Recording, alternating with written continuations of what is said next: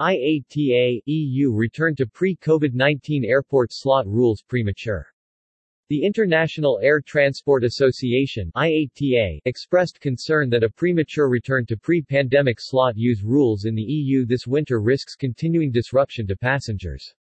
The European Commission has announced it intends to return to the long-standing 80-20 slot use rule, which requires airlines to operate at least 80% of every planned slot sequence.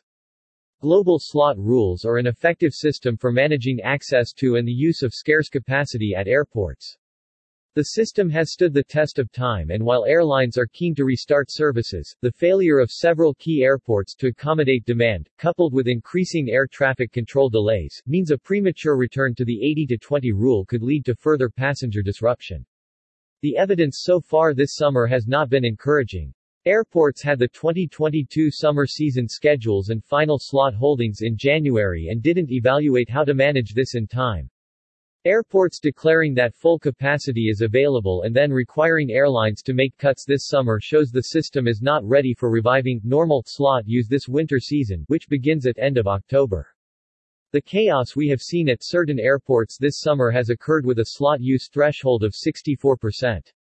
We are worried that airports will not be ready in time to service an 80% threshold by the end of October.